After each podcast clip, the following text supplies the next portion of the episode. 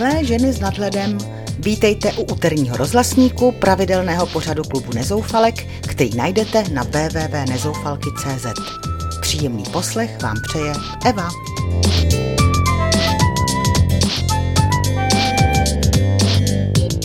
V dnešním díle vám řeknu o návštěvě Národního divadla, prozradím vám, na který TV seriál nedám dopustit a zamávám papírové 50 koruně. Tak jsem byla po dlouhé době v Národním divadle a řeknu vám, byl to zážitek. Už jen když se blížíte ke Zlaté kapličce a víte, že ji neminete jako jindy, když kolem jdete třeba do práce nebo po nákupech, je vám tak nějak slavnostně. Ano, dnes večer patříte k vyvoleným, kteří vejdou dovnitř. Pokocháte se interiérem, který se nikdy neokouká, zasednete do hlediště a minuty před zvednutím opony si za zvuků ladění nástrojů v orchestřišti vychutnáváte historickou atmosféru, která vás obejme a pohltí. Starosti zůstaly někde na ulici a vy se jen těšíte. Stejně jako další stejně naladění diváci, které povstáním pouštíte do vaší řady a oni vám za to s úsměvem poděkují, jako by to divadlo mělo svoje kouzlo, které lidi zbližuje. A pak už si jen užíváte. Jedno, jestli balet, operu nebo činohru. Cokoliv, co se na jevišti odehrává, přijímáte se zvláštní pokorou.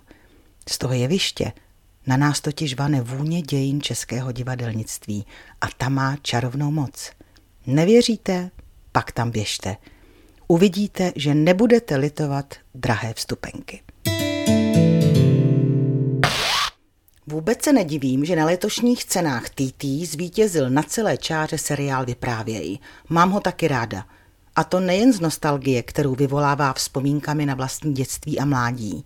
Je prostě zábavný, dobře napsaný, skvěle zahraný a tak trochu nad věcí. Kouká se totiž na ten totáč, sice bez růžových brýlí, ale za to s úsměvem a laskavým nadhledem. Nic proti filmům, jako jsou Pouta, Kawasakiho růže a další, které ukazují především ty temné stránky minulého režimu.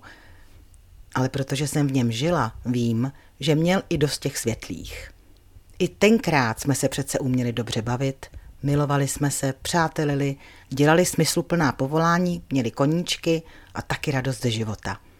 A na politiku jsme v naprosté většině házeli bobek. Prostě jaký si to uděláš, takový to máš. A to přece platí v každé době, do ní se člověk narodí. Takže se těším na další díly seriálu Vyprávěj, jen ať mi dál připomínají radosti i strasti našeho mládí. A jsem ráda, že obrovská oblíbenost tohoto seriálu svědčí o tom, že nejsem sama. Tak nám zrušili 50 korunové bankovky. No, není divu, byla jen otázka času, kdy po zrušení papírové 20 koruny přijde na řadu i 50. Jak jdou ceny pořád nahoru, nejdřív 20 a teď už i 50 se stala jen drobnou mincí, za kterou si už téměř nic nekoupíme. Schválně, za jak dlouho se asi stáhnou z oběhu papírové 100 koruny. Pokud se průběžné tempo zdražování našich životů nespomalí, bude zanedlouho i ta stovka v našich peněženkách už jen cinkat v kapsičce na drobné. Jen prosím Českou národní banku, aby se při vymýšlení vzhledu kovové stokoruny zamyslela i nad jejím používáním v praxi. Aby se totiž náhodou 100 korunová mince v budoucnu nepodobala té 50 korunové tak, jako se dnes podobá kovová dvoukoruna koruně. Vždycky mám totiž problém u pokladny, když mám z peněženky vylovit korunu. Ne a ne ji rozlišit od těch jen o něco větších, ale stejně stříbrných dvou korun.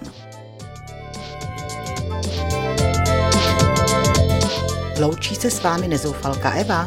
Těším se na vás u našeho rozhlasníku zase v pátek. Tentokrát podám důkaz, jak se mění časy a s nimi i lidi.